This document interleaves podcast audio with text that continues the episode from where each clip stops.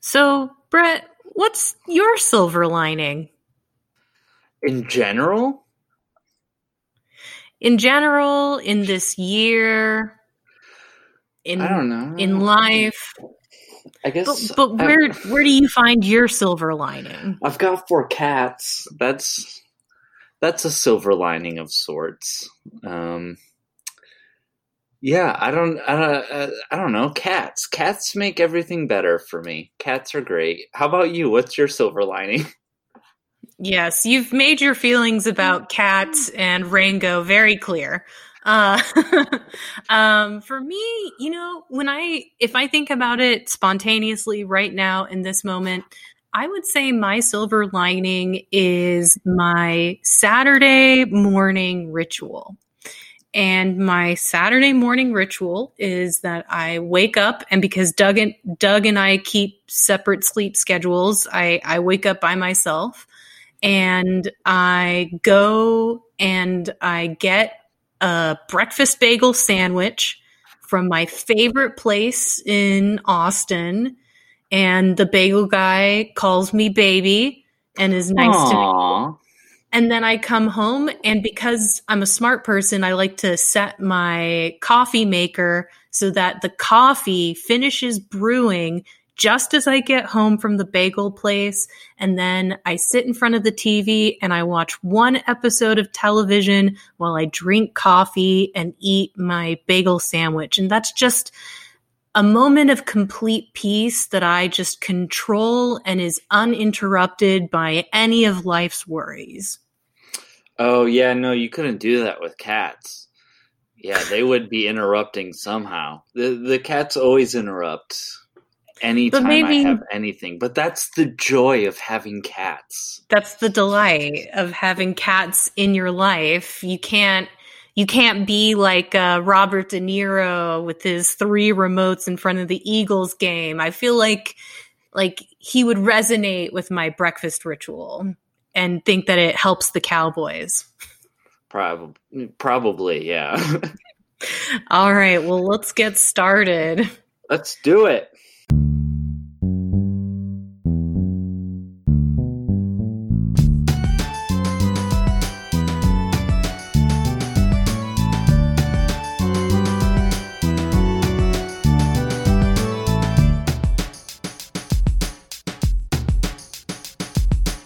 We are Necromancer. Necromancer.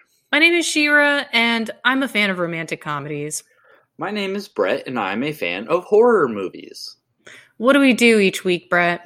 Well, each week we watch a movie, so you pick a rom-com and I pick a horror, and then we review the movie, and we recap the movie, and we have a good time doing it, and then we mix it up, and we remix the movie. We turn the rom-com into a horror, the horror into a rom-com. And it's great. I have a lot of fun with it. And this week we are doing another actor-themed episode. We're covering actor, director, writer. Is he a writer? Sure. We'll assume. He's got a writer's soul, we're sure. Especially if you throw out a Hemingway book out the window. Bradley Cooper, but it's Bradley Cooper's time to shine. Yeah, it's about time. Yeah, you know, I have a proposition for you. I feel like every time we have done an actor episode, we have identified their superpower, so to speak. So with Matthew Good, it's his ability to stare at you really well. I think with Tom Cruise, it's his manic physicality. As a Tom Cruise lifer, you might have another idea. What do you think is Tom Cruise's superpower? Oh, yeah, running. I mean, everyone, yeah. Running. Running is his superpower. And then with Vera Farmiga, I think her power is at being mysterious. She's probably the most mysterious woman I've ever seen. Yeah, she's got to be up there. Her ability to create a sexy mystery is beyond anybody else. And then Halle Berry is able to communicate a lot of empathy and heart in all of her performances. And of course, she's a great physical actor. So now we come around to Bradley Cooper. I want to ask, what is Bradley Cooper's superpower? I probably should have had something prepared for this. I'm sorry I keep giving you pop quizzes on this podcast. I am trying to teach you about rom-coms 101, but I never meant to give you surprise quizzes. Off the top of my head, I guess both of these movies have him struggling to let the other people in on what he's thinking and what his point of view is. So there's got to be a kind of manic. I think his superpower really does come in like that yelling, like a frustrated. He's a good yeller. Yeah, and then it really did. It wasn't until this time where I watched these two movies back to back where I was like, you know, Bradley Cooper actually was a really good choice for Rocket Raccoon. You know, like was an amazing choice. He's a great voice actor. Yeah, I never really thought about him like that. I always just thought like, oh yeah, Bradley Cooper. He's a famous guy who's in The Hangover, and then he's playing a raccoon who likes to shoot guns. Like, yeah, I can see it. But watching these two movies, I was like, yeah, these are Rocket Raccoon audition tapes. Mm-hmm. You know, when you mentioned the manic thing, it made me think of, so here's my theory on what Bradley Cooper's superpower is. I don't think Bradley Cooper's like Johnny Depp or Jake Gyllenhaal, who can play these sort of too beautiful and pure for these world weirdos, loners, and it's like it's the world that needs to change to accept Edward Scissorhands, not Edward Scissorhands.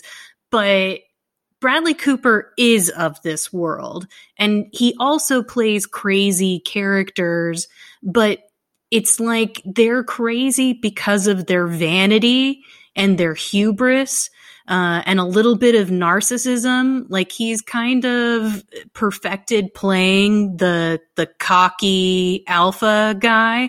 Like, mm-hmm. In The Hangover, he's kind of the cocky charmer of the group. And that's the lane that he stays in. Or I think in Wedding Crashers, he's kind of a dick in that movie. Or early on, you remember I was doing an SVU marathon for a while. He plays a skeezy defense lawyer.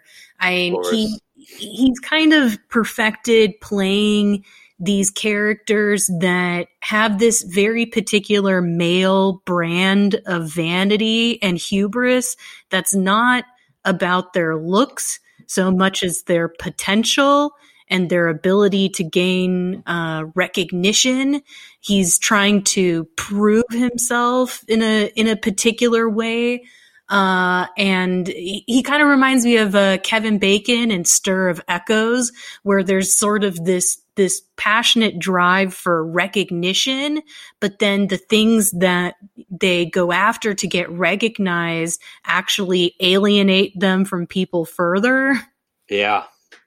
And yeah, he seems like he's really good at characters like that. Yeah, I agree. I thought both of these movies were very good, and I thought his performances in them were very good. Yeah, he did great. He just, I don't know, he does something though where I feel like Bradley Cooper he seems like he's okay with playing characters that aren't likable or aren't necessarily out there to be liked, but he's still charming in that way. I don't know. No, yeah, both of these movies very quickly have to kind of get you on the character side because they're going to be doing things all throughout the movie that are not likable or that are self-destructive. So yeah, right away you have to be on Bradley Cooper's side, and he does. He says, "Hey, come take this roller coaster of a ride with me." And you go, "All right, Bradley." I don't know, but there's something about the way he does it that feels so much more grounded than I feel like I go back to like Johnny Depp or Jake Gyllenhaal, who really lean into the oddball side of their performances. Like they are, it's not that they aren't relatable at all, nor do they try to be. And I don't think that Bradley Cooper tries to be relatable either, but he is more grounded and seems more human than those types of characters, which honestly makes him a perfect fit for both of these movies. But getting into as far as which one we should do first, I know that I already mentioned that I think I might like to do the Silver Linings Playbook first, just because I think we both have a lot to say about Midnight Meat Train. Gosh. That movie is insane. That movie's so good. I think Silver. That's the order in which I watched them. You had seen both of these before, right? I actually had been avoiding Silver Linings Playbook because I have this really cynical bent or impulse to where if something is liked and acclaimed by everyone, then it's not that I have to hate it, but it takes me a lot longer to get to the road of liking it. And I mean, it could have it's probably because I'm also an elitist narcissist in my own way. And my ego doesn't allow me to think that I'm as unexceptional as someone who would just like everything that everyone else likes when there's not even a problem with that. No, yeah, I think even the first time I was done watching Silver Linings Playbook, there was this sense of like, it had both critical acclaim and the opposite of that. It was just like, I don't know. It had this sense of this, like, I could see people saying, "Oh, this is a great movie," but I could also see people just trashing the movie, going like, "Oh, this is not a good movie." And I kind of was like, this isn't a revolutionary movie. That's what I'll say. Sure. I was comfortably in the middle with leaning on liking it. You know what I mean? I was like, yeah, I get it. I get all the criticism towards it. Kind of like when we watched Hannah and her sisters.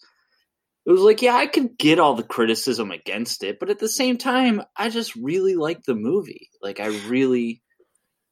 Yeah, but okay, I will say, here is one thing that I will say about David O. Russell versus Woody Allen. I think that Woody Allen is absolutely enamored with his own cleverness, and it shows in his movies. And I look at the work of David O. Russell, and I don't get that feeling as much from this movie or from I Heart Huckabees, for example. Really?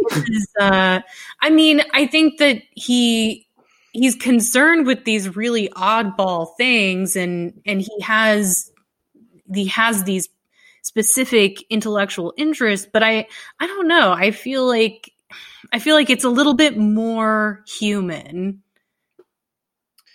Yeah. I definitely think that he probably... You think he's enamored with his own cleverness? Yes. Yes. Have you ever seen the videos of him on set? Oh, I wanted to bring that up. So is this just with him and Lily Tomlin, right? He screamed at her. Or does he scream at everyone? I would guess that he screams at everyone, but I don't think Lily Tomlin was the first time that it happened. I think it was just like the one that was recorded and put out for the internet to see, which was pretty great. Right. Yeah, no, I mean, that is stuff like that, and Alec Baldwin's voicemail to his daughter. It's insane. Yeah. Yeah. So I don't know. But I do like his movies. I think they're good. I get it. I get the criticism against the movies. I don't know. Yeah, I like them. I mean, it's a little sappy. It's a little pedantic. I don't know. But it's incredibly polished. Yeah. Yeah, it just it all works, but I don't think it breaks the mold. There isn't anything unconventional about it. I mean, I think except maybe the subject matter focusing on people who are struggling through mental illness and issues like that, I think makes it more unique. But like I said, this isn't a movie that started the revolution of rom-coms about neurodiverse people or changed filmmaking or what we understood as possible forever. But it all still really works. And I feel like I sound like such a bitter person for not wanting to admit how good the movie is. But it's something where, yeah, I have to battle past my own cynicism to admit that this movie is actually really good. So why don't you go ahead and tell us the story? Okay, so the story of Silver Linings Playbook is one where we start 8 months after Pat has been admitted into a mental health facility for bipolar disorder. And so we get him right on his day out as he is released into the care of his father and his mother at their home. Against the advice of his doctor. Right. And they live in Pennsylvania. I am a Redskins fan, so I could relate to some of the footballisms in this movie, but I did not like how they were Eagles fans at all. I did not like that one bit. No, ma'am. Wait, so are you telling me that you not being a fan of the Eagles made you enjoy this movie less? Yep. Yeah, this movie could have been 100 times better if it took place in Washington, D.C., and it had an actual good football team at the center of its narrative instead of the Eagles. Ugh. Although, to be honest... Well, I'm from Dallas, so it's the boys for me. Ugh, even worse. Although at least we were represented in the movie. Right. Although, to be fair, I don't think the Redskins are very good and have not been very good for a while. So yeah, it's not like they were ever called America's team or anything. Well, this is a podcast for another day. So right off the bat, we get some really kind of hazy stuff because Pat really seems to be focused on reconnecting with his wife, Nikki, even though she has moved away and obtained a restraining order after Pat found her in the shower with another man listening to their wedding song. Right, listening to their wedding song. He was a professor at the what was it, the high school or the college with tenure. And so, like, it was just a bad day for him. And, yeah, so he snapped and he beat the crap out of the guy. And During his time at the clinic, Pat befriends Danny McDaniels, an easygoing man who is embroiled in a legal dispute with the clinic over whether or not he is eligible to leave. So that's got a few little jokes here and there. Chris Tucker. It's such a thin... Like, okay, here's one thing that this movie does that's so conventional and needs to stop, which is...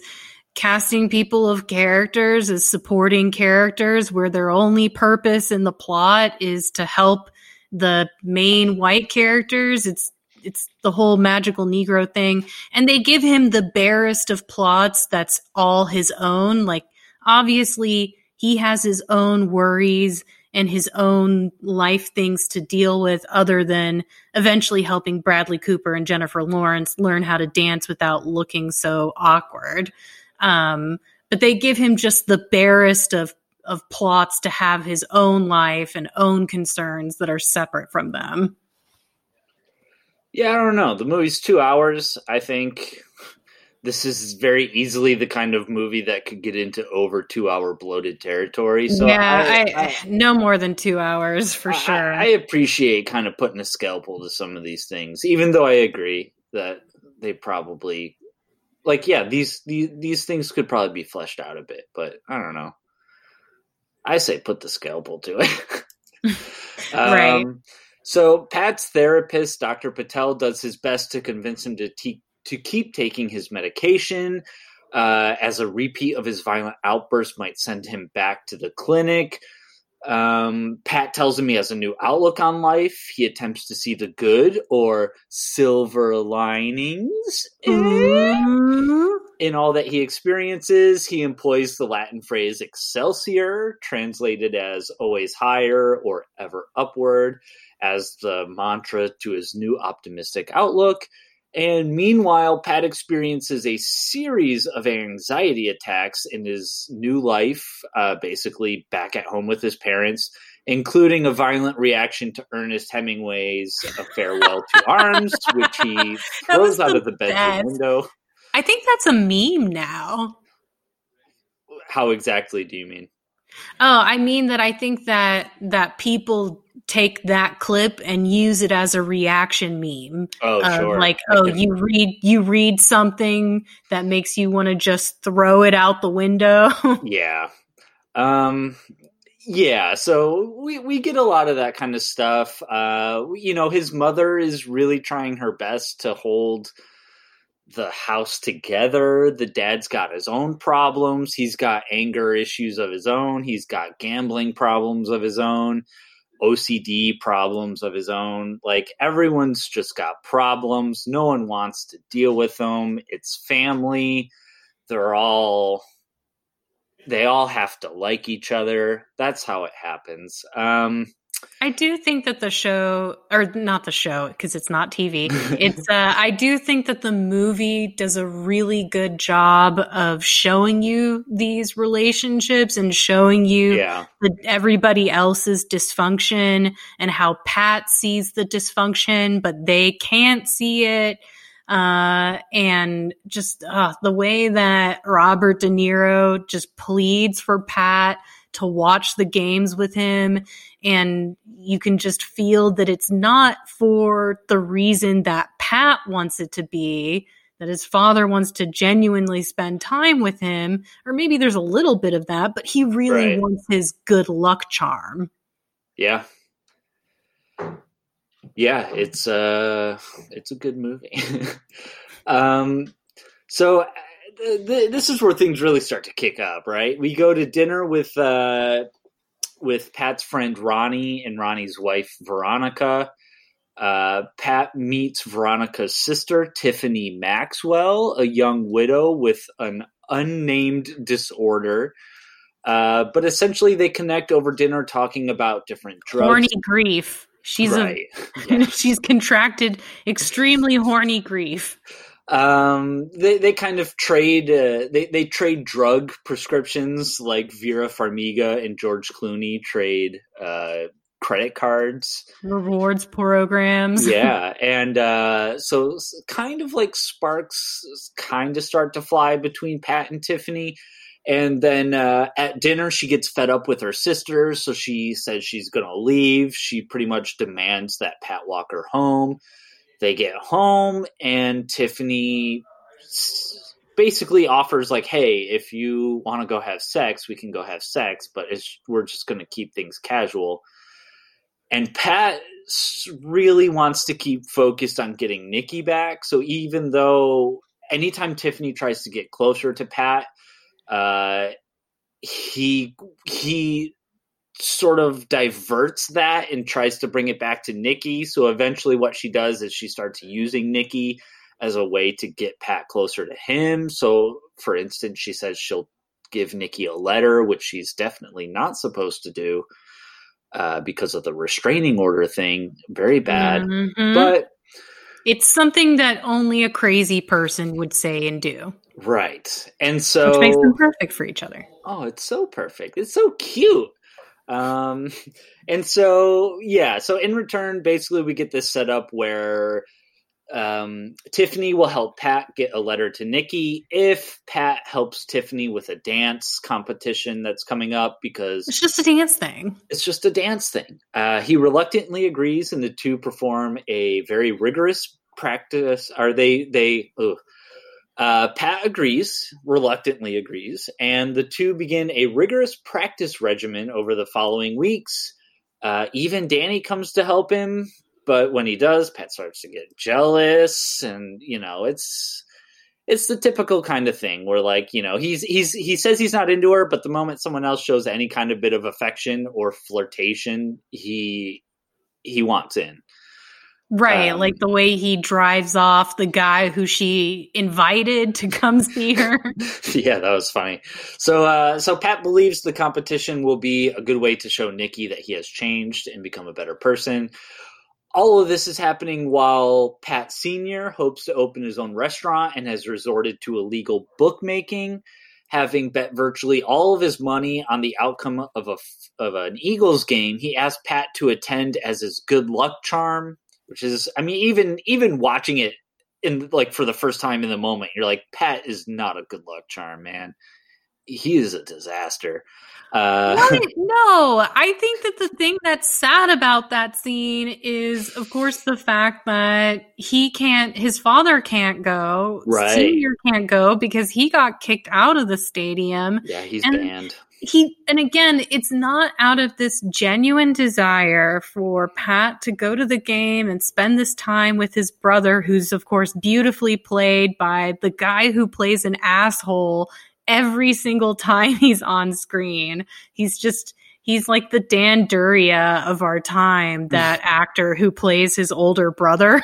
Yeah, Shea Wiggum. He's a good actor. Yeah, man. Shea Wiggum's so good, but I feel like Shea Wiggum's lane is he just is so good at playing people you love to hate, or you're just like that guy. But it's not out of this genuine desire for Jake and Pat to go to the game and have a good time and really enjoy themselves and have this return to normalcy where Pat can, get some of his life back, because like what Pat went through, what Tiffany went through, these are traumatic events. I think that people, when we think about mental illness or we think about people suffering from mental health issues, we forget that they're people who've experienced serious traumas and they're trying to recover. So it's not out of that genuine desire. It's his sort of, obsessive compulsive need to have the charms align and the Eagles win. Yeah, it's, yeah. I agree. But of course he gets in trouble at the game. Well, so of course he gets in trouble at the game because, first of all, he asked Tiffany for some time off for practice to attend the game. She says no, but he goes anyway. He forgets to tell her. And then when he gets into the stadium, he meets up with his therapist, who he didn't know was going to be there, Dr. Patel. He's an Eagles fan, too. Eagles fan. So today they're not therapist and client. They are Eagles fans. They are brothers in arms fighting for the Eagles to make the playoffs or the Super Bowl or whatever time of year it is.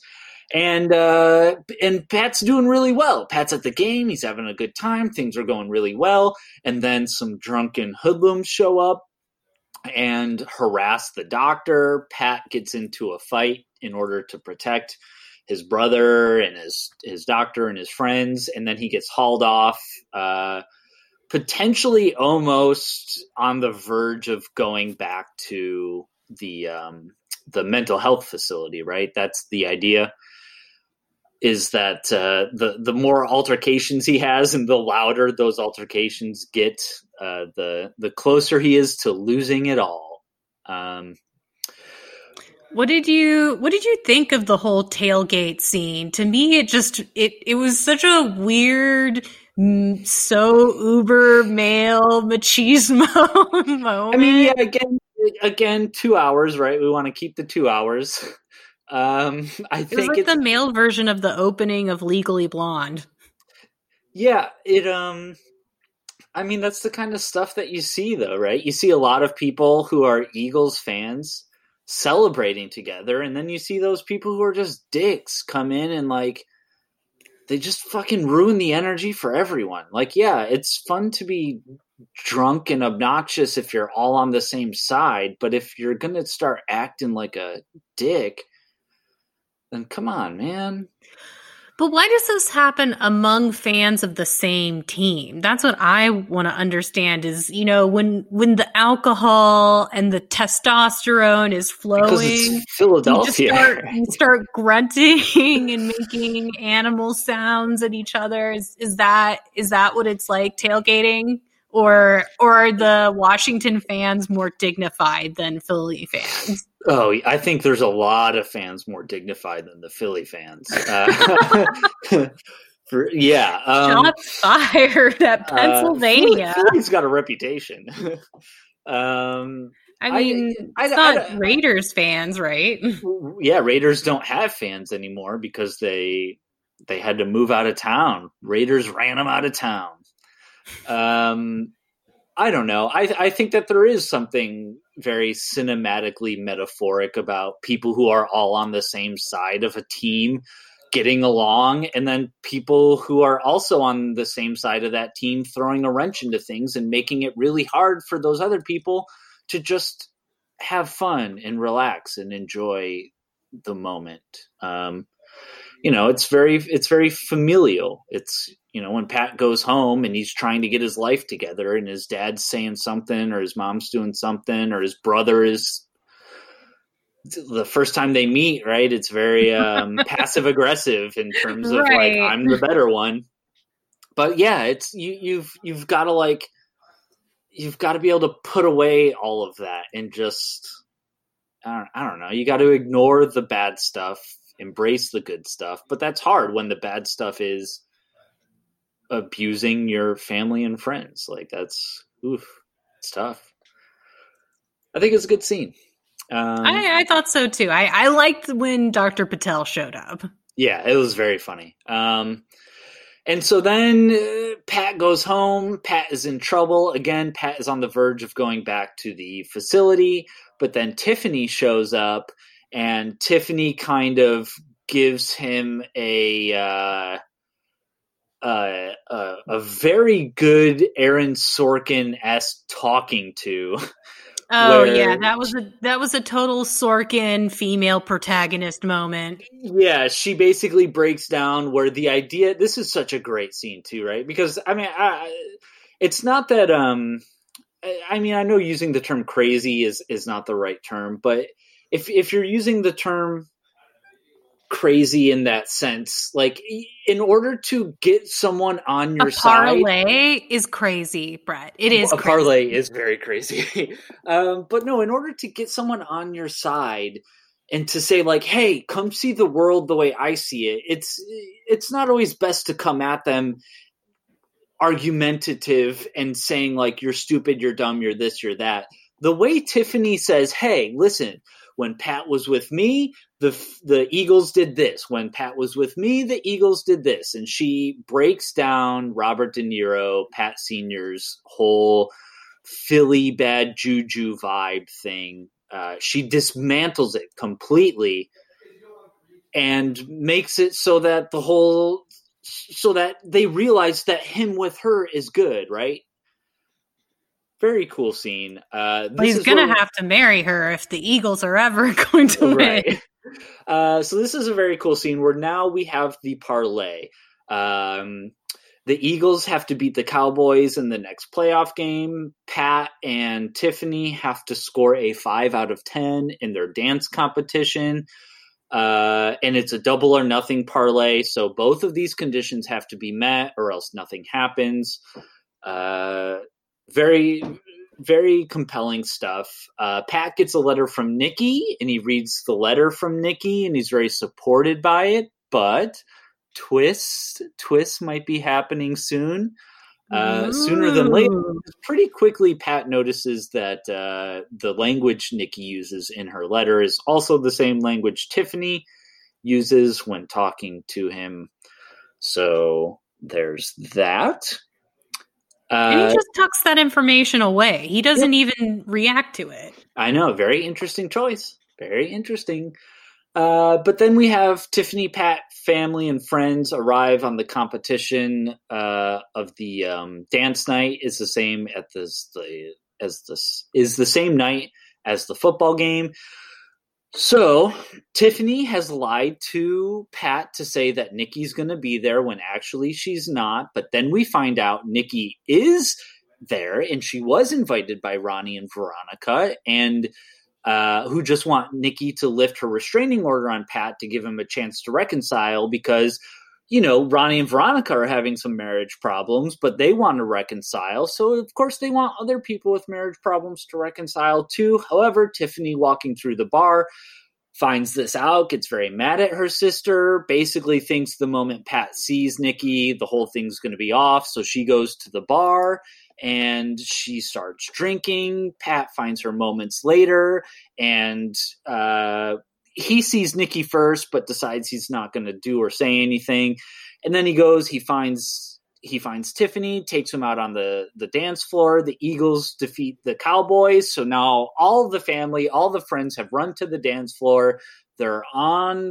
They're all waiting to see exactly what's going to happen. The dance is very sexy, but then it gets very silly. And then at the end, they try to do their super mega move, and it kind of doesn't go very well. And everyone's like, huh? But they pull it off in a very like cute little way where it's, you know, it's all about confidence. Yeah.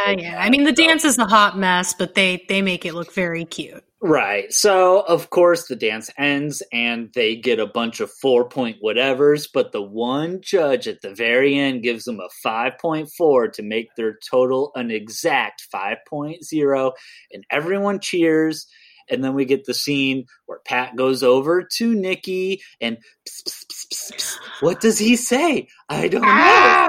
And then can I comment on this one thing? No. I'm almost done. Okay. There's so much to comment on in this last moment. So then we get the scene where it's like, all right. So then Robert De Niro comes over. He gives his Robert De Niro speech at the end, and that convinces Pat, who is already convinced to go run after Tiffany. He gives her a letter, and it's very good because she's like, this is so fucked up. You're having me read a letter for your ex-wife, fucking blah. And then she reads it, and it's like, dear Tiffany, and like immediately she changes. And like, that's a very cute, fun little moment. But basically he confesses her love for her. And then, you know, a year later, they're all kissing and schmoozing and having a good time at the parents' house. And happily ever after, I guess. Yeah, they're doing well. They're together. Yeah. So what did you want to say about I hate it when movies do stuff like that. I hate it. I hate it so much because I feel like when you – and maybe this goes back to how I don't like twists either. Okay. I feel like if you withhold these kind of things from your audience, that is an enamored with your own cleverness kind of moment where it's, you know, Lost in Translation does the same thing. And I think that movie Ghost Story or something also has a moment like that where it's like, I'll show that they're whispering something, but you'll never know what those characters were saying. It's going to be just between those characters, and it's going to be so ambiguous and mysterious. I think it's just, to me, it's as good as the director slapping me in the face because you just have such contempt for me as a member of the audience to just dangle this carrot and pull it away. It's such a, I think I'm so clever moment. I think that it would be one thing to show it from just Tiffany's perspective. But even after Tiffany splits, we still get him whispering to her.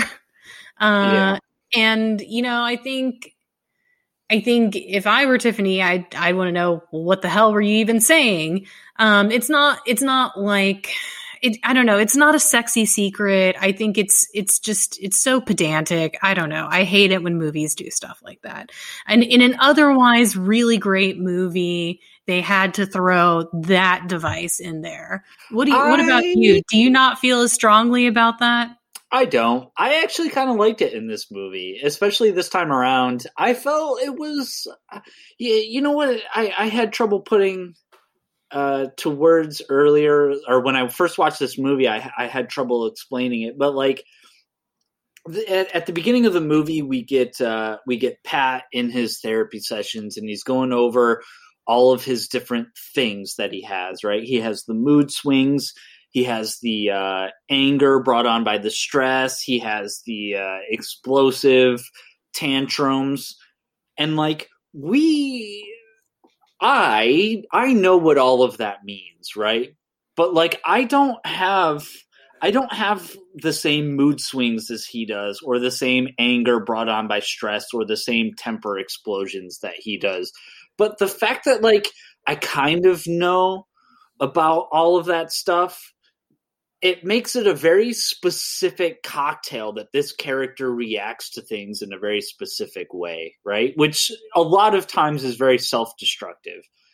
And so at the end of the movie, like I can feel that people might see some of that stuff and go like, yeah, that's just corny because, you know, like it's silly that he acts out like this. It's silly that he throws the book through the window in the middle of the night and then wakes up. No, I don't think so at all. He's more sensitive. His dial is attuned to the stimuli in a different way.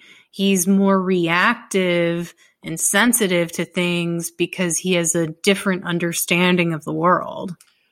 I don't know. I just think that when a lot of people watch movies like this, they can probably find it easy to criticize the characters because they find the characters very relatable, but also they're so relatable to a point where it becomes, I don't know. Like, I just think it's a very interesting, I don't know. I do think that I don't know. I'm running out of steam here. I don't know. I just think that the whisper at the end, I feel like I get what they're saying, and I feel like I don't need them to say it out loud. I feel like, you know, like if it was between Tiffany and Pat, then it might be one thing. But the fact that it's between Nikki. Oh, that would have made me even angrier. Yeah. You know what? Like it's not between the two main characters. It's between one of the main characters and a person who we've never even seen on camera before, really, except for a flashback. So I don't know. I kind of liked it. I kind of liked the device of like, Here's a bunch of specifics that make this character. Those specifics feel weird to me because they're very close to my specifics, but they're not exactly my specifics. So I don't need his specifics when it comes to reconciliation with his ex-wife. I guess so, yeah. I like the specifics of him and Tiffany and how right. I like the letter. I like the final letter that he gives her. I thought it was very nice. The final letter was great. So thoughts on Tiffany as a character? I thought she's great. How about you? You know, well, here's the thing. I think that Tiffany is the character of a lifetime. I think that, I don't know. How do I say this without sounding like I'm shitting all over Jennifer Lawrence? Let me say first that I think that Jennifer Lawrence did a good job in this role. I think that she as a young actress, 22 years old, stepped up to the plate and played a really mature and complex character. At the same time, if I were an actress in my 30s, any of the actresses that passed on this role and didn't get this role, people like Anne Hathaway or maybe even Vera Farmiga, I would be tearing my hair out over the fact that Jennifer Lawrence, a 22-year-old actress, got this role and then won an Oscar, I would be throwing a fit, because this is the kind of role that is, you know, most actors dream about playing, about getting to play a character as complex and interesting and funny as Tiffany. And then having it go to someone so young and so new, I can only imagine was just completely maddening. Yeah, I don't know. I didn't really even think of it like that, but I totally get what you mean. Yeah, this character does seem like she is written older. She's very mature. I'm not really a Jennifer Lawrence fan, but I think she does. I've said it before. Like, I think she does infinitely better in movies like this than X-Men. Right. Where the direction is act as wooden as possible. Like, you know what I mean? And I think that's by character design. I think Raven, Mystique in the X-Men series has a lot going on, and that the direction they took that character is kind of like, just kind of act like you're over it. Right. No, she's good. Not, yeah. She's not a cipher, you know, like Scarlett Johansson is a cipher and she can be completely blank and do a lot with that. But Jennifer Lawrence isn't like that at all. But all right. Well, I've said my piece on Tiffany and ageism in Hollywood for now. Is there anything else you'd like to point out or say about the movie before we get into crush territory? Yeah, just the whole being kind to yourself is really hard. I think that was a really good message that I took away from it this time around. Just the idea that a lot of these characters are really trying to be nice to themselves, trying to better themselves, trying to support themselves, but then family and friends or life makes it difficult. And it's like, you know, just being nice to yourself is not a weakness, you know? Like, I thought that was a good message of the movie. Like, I thought that was very nice. Absolutely. I think you put it pretty beautifully. No, not crush territory. I'm sorry. Kill territory. Kill, baby, kill. I don't who this is a rom-com, so I'm going to let you go first on this one. Who are you thinking about killing? You know, at first I thought about killing Jake. But then when the racist Eagles fans showed up, it made it pretty clear that they were the ones that needed to die because they ruined the game. Yeah, they did ruin the game. That did suck.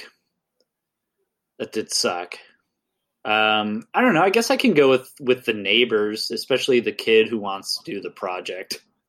Oh gosh, that because at so first annoying. I was thinking like, hey, you know, here's a kid who wants to do a project. Maybe he's got mental illness issues of his own, and maybe he's got a camcorder, and that's how he deals with it. And maybe Pat can be like, hey, kid, come follow me, and we can make this documentary to show my wife or whatever. Like, I thought that's one of the directions the movie could have gone in at first.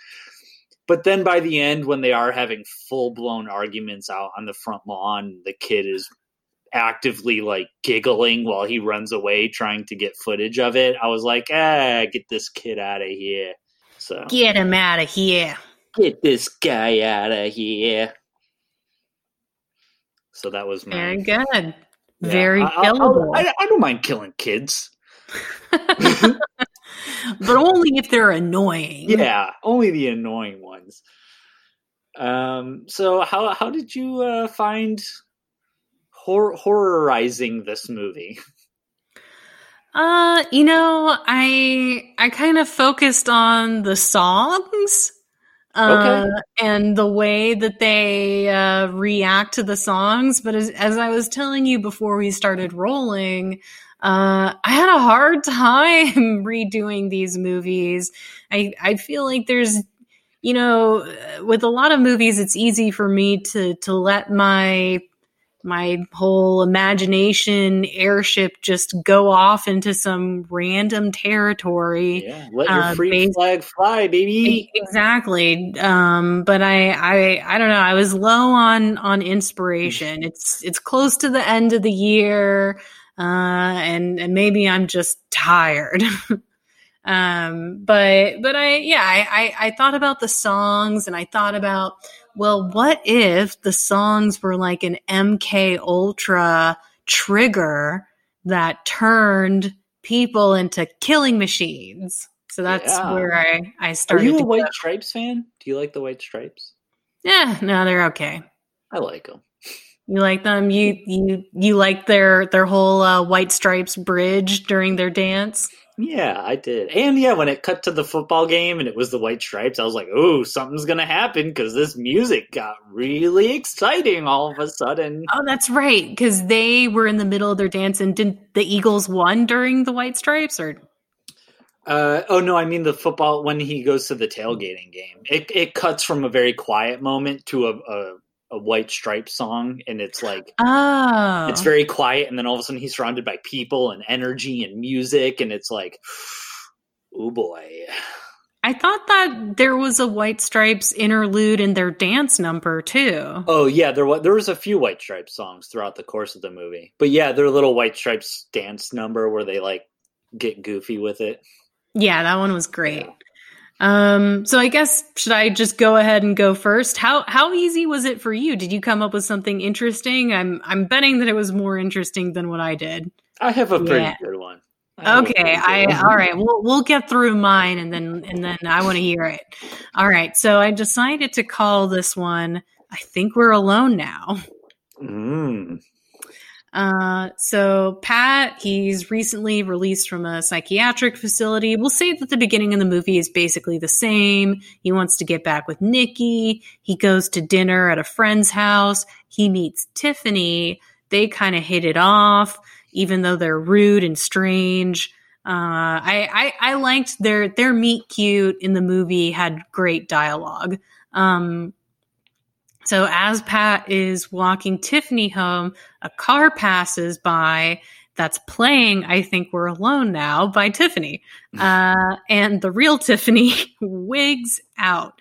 She throws a hidden knife, which punctures the tire of the car, makes the driver crash into a lamppost. And then while the song is still blaring, I thought of this sequence at least, Tiffany walks to the man who gets out of the car, and then maybe she breaks his neck. Maybe she jumps on his back and breaks his neck. We'll make it really dramatic. And then Pat is so shocked, but then because the guy was listening to Bob FM, this channel changes and Ma Cherie Amour comes on, and then Pat goes into kill mode, and he removes the throwing knife from the tire and throws it through the throat of a man who's just walking his dog down the street. No. But yeah, I mean, well, they just killed two randos. So Tiffany, she's recovered her sanity by now. She grabs Pat. They run. They're trying to make sense of everything. So they hole up in a seedy motel. And then they're questioning, well, why is it that these songs are turning us into killing machines? Tiffany says, well, let's go look for Nikki. Maybe I can talk to her and I can find out answers about what happened when you went to the hospital. And so they can't, well, they have to go to Nikki because Tiffany's husband is dead. So they can't really ask him if he's experienced the song with her before. So they go looking for Nikki, but then they find out that Nikki apparently never existed. So it's kind of the woman vanishes or something like that, or where all the evidence that Nikki was ever there is gone. Pat feels crazy. But then he's like, well, your sister has met Nikki before and she's married to my friend. Let's go find your sister. And they go back to Tiffany's sister's house. But then they find that there's a for sale sign. And then they go inside and they find that the pictures have a completely different family inside. So they go to Pat's home and Tiffany's family home, And it's the same deal. Like their whole lives have been replaced and erased.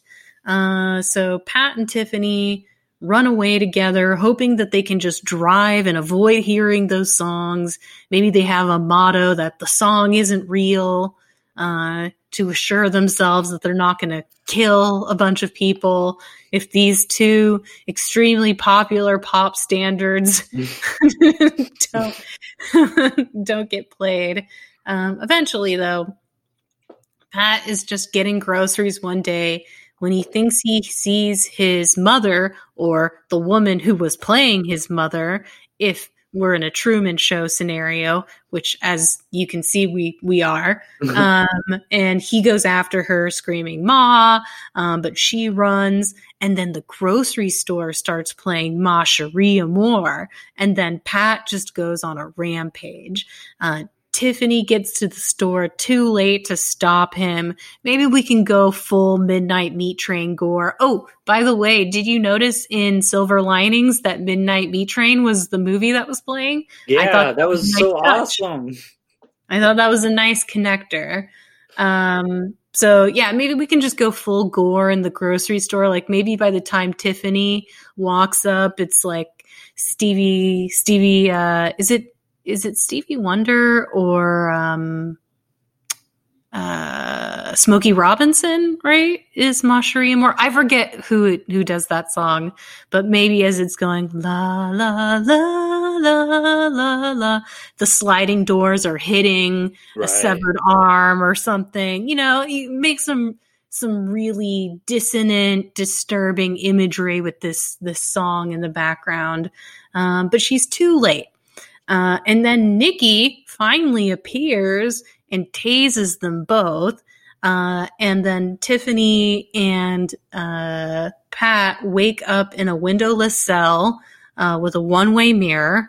And Nikki explains that they were essentially part of an MK Ultra government experiment that's been shut down. They ran out of funding. Well, we'll say that it's a really bureaucratic reason that they got shut down. And then they thought that they could overwrite their memories and drop them into a fake life, and none would be the wiser. But they're just not cut out for this. So Nikki leaves. "I Think We're Alone Now" starts to play. And then Tiffany just destroys Pat. And that's where we end. We cut to credits. Credits roll. Cute Poppy, Tiffany, "I Think We're Alone Now" playing as Pat is killed. Aww, that's sad. Sometimes you got to go with the bummer ending, though. I mean, yeah, as we will find out, sometimes there is no happy ending. That's right. Yeah, I don't know why I did mine like this, but I was really enamored with the end of Silver Linings Playbook because I thought with everyone together. Well, not like the whole dance sequence and stuff. I thought it was really good how, you know, like you understood why Ronnie and Veronica wanted to get Nikki and Pat together. You understood why the dad had his thing going on. Like, you understood all of these moving pieces of the puzzle. And so I just wanted to make an ending that was satisfying like that. And so I went more with a Tucker and Dale versus Evil kind of horror.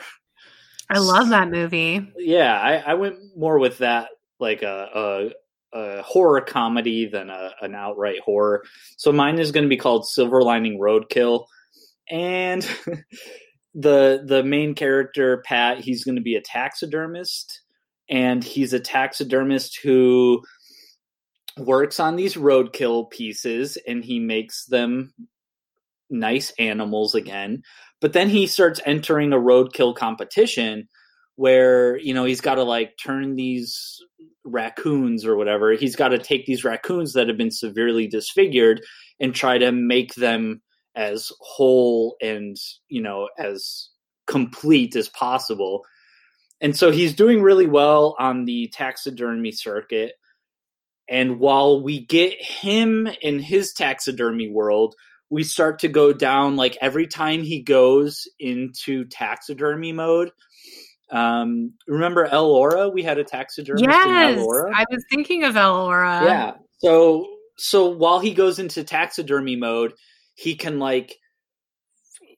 have these visions, right? And the horror can come from these visions. We can have these like horror set pieces where the imagination takes over him and he has to essentially confront death, right? Because he's got to take this dead object and try to make it look alive again. And so while we're following along with Pat and his taxidermy stuff, we've got the bad guy taxidermist, of course. So I don't know who to call the bad guy taxidermist, so I'll just call him Tiffany, right? We'll just say it's a she bad guy is Tiffany's she. The bad girl. Tiffany's the bad girl. I'm thinking that somehow Pat, the good guy taxidermist, gets convinced to do a taxidermy competition that isn't roadkill, right? So it's a more thoroughbred taxidermy thing for more high class people. And so Tiffany is more of the high class person. So we follow her a little bit as we realize she is more about killing the animals, like finding them and raising them and killing them in a way so that they can already be the best animal they are. And her taxidermy requires very little work to make them extra beautiful.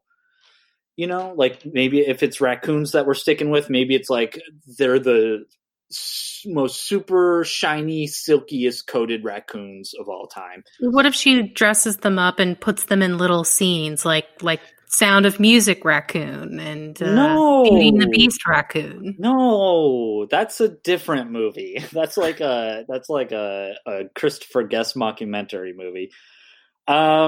So essentially what happens is they have to reconstruct these raccoons for this world-famous taxidermy place, and the bad guy has her own little raccoon that she's raised from birth, that she's, you know, taken, and it's like, again, it's the most thoroughbred raccoon. It's so beautiful and everything. Like Buffalo Bill, like she's bred it for the perfect fur. Yep. And so her plan is to kill this baby raccoon and then make it a taxidermy statue. And I don't know, somehow at the end of the movie, they lift, it's the good guy versus the bad guy, right? They lift the sheet at the same time. And we see that the bad guy taxidermist, she has made her raccoon perfect.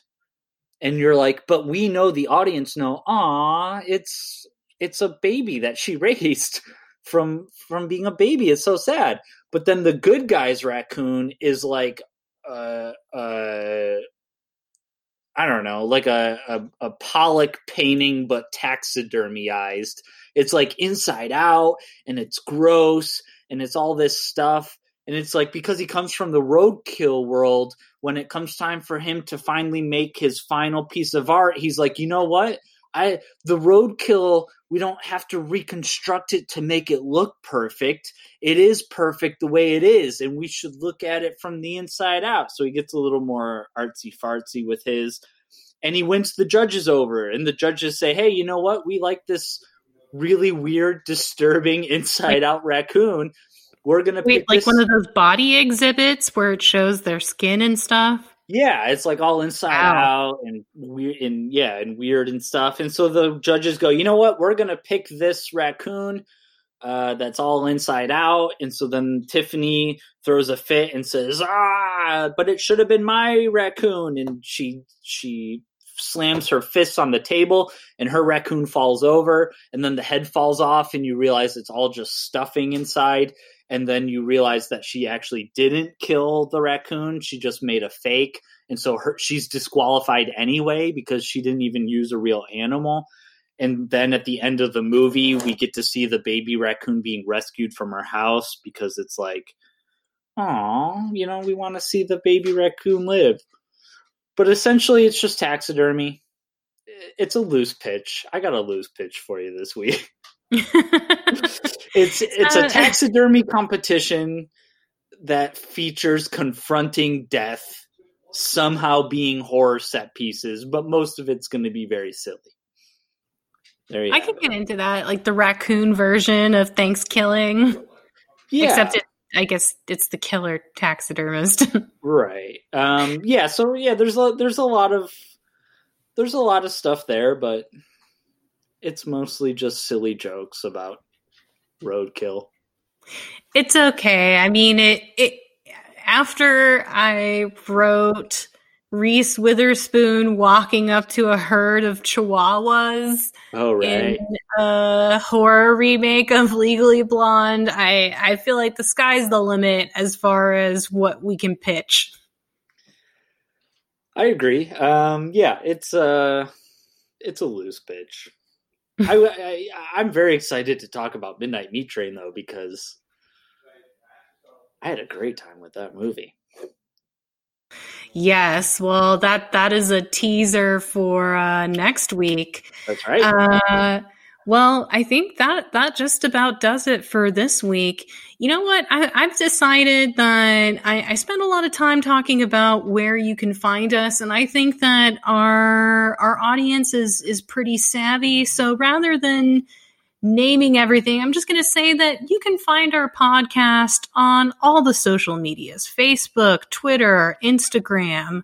Please follow us, like, and subscribe. We are also wherever you listen to your podcasts. So wherever your preferred platform is, Spotify or iTunes or whatever, rate us, review us, recommend us to your friends, help us get seen. And then if you ever have any questions or feedback, you can email us at necromancerpodcast@gmail.com. So now let's go ahead and get into Love Bites. So what would you like to recommend this week, Brett? Oh, I've been watching a little show called Yellowstone. Have you heard of Yellowstone? No. Yellowstone is with Kevin Costner, and he plays a ranch guy, and it's a modern day ranch, and they have to fight off land developers and the Native Americans who want their land back, and cattle poachers and bad guys, all sorts of things. It's just Kevin Costner growling at people. It's a really good show. That is a reason to recommend something. Yeah, it's a really good show. It's co-created by Taylor Sheridan, who wrote Sicario, great movie. He wrote Hell or High Water, great movie. And he did a little movie that's on Netflix called Wind River. So Yellowstone is 3 seasons long. I'm not going to recommend you watch Yellowstone because you'll know whether or not you want to spend 3 seasons worth of time with these characters. And I'm just starting out. But Wind River is a fantastic movie that more people should see. It's got Jeremy Renner and Elizabeth Olsen, and they play this like hunter guy who's on a Native American casino resort land, and people are getting killed, and he's got to like find out who did it. And it's very good stuff. Very good stuff. He writes very good, nice, like very good modern neo-Western scripts. I like pretty much anything with neo in front of it. Neo-Western, neo-noir, neo-kung fu. You could just put neo in neo-rom-com. You could put neo in front of anything and it'll pique my interest. Yeah, neo-Western. Sure, that's a thing. How about you? What is your love bite? So I was actually thinking of other David O. Russell movies. I mentioned I Heart Huckabees earlier, and I was reading an article on, I don't know if it's MEL or MEL.com, but they have this Leading Men retrospective, and they had an article on Jude Law. And I know this is a Bradley Cooper episode, not a Jude Law episode, but they were talking about his performance in I Heart Huckabees. And I watched this clip from when Lily Tomlin and Dustin Hoffman as the existential detectives in I Heart Huckabees caused the very secure Jude Law to begin to doubt himself. It's a very well acted scene from everyone. And I Heart Huckabees is a really weird movie. It's about, a Walmart style conglomerate that wants to build over these marshlands that Jason Schwartzman is trying to protect, and he hires existential detectives to help him with his life. And then it has a ripple effect. But I think that it is proof that David O. Russell is really good at getting great performances out of actors, regardless of how talented they are. He gets a great performance out of Mark Wahlberg. He gets a great performance out of Jude Law. He gets a great performance out of Naomi Watts. Yeah. And I, screaming at Lily Tomlin aside, it's an entertaining, quirky, well-acted comedy. Yeah. All right. Well, that just about does it for today. We'll catch you guys on the next Midnight Meat Train.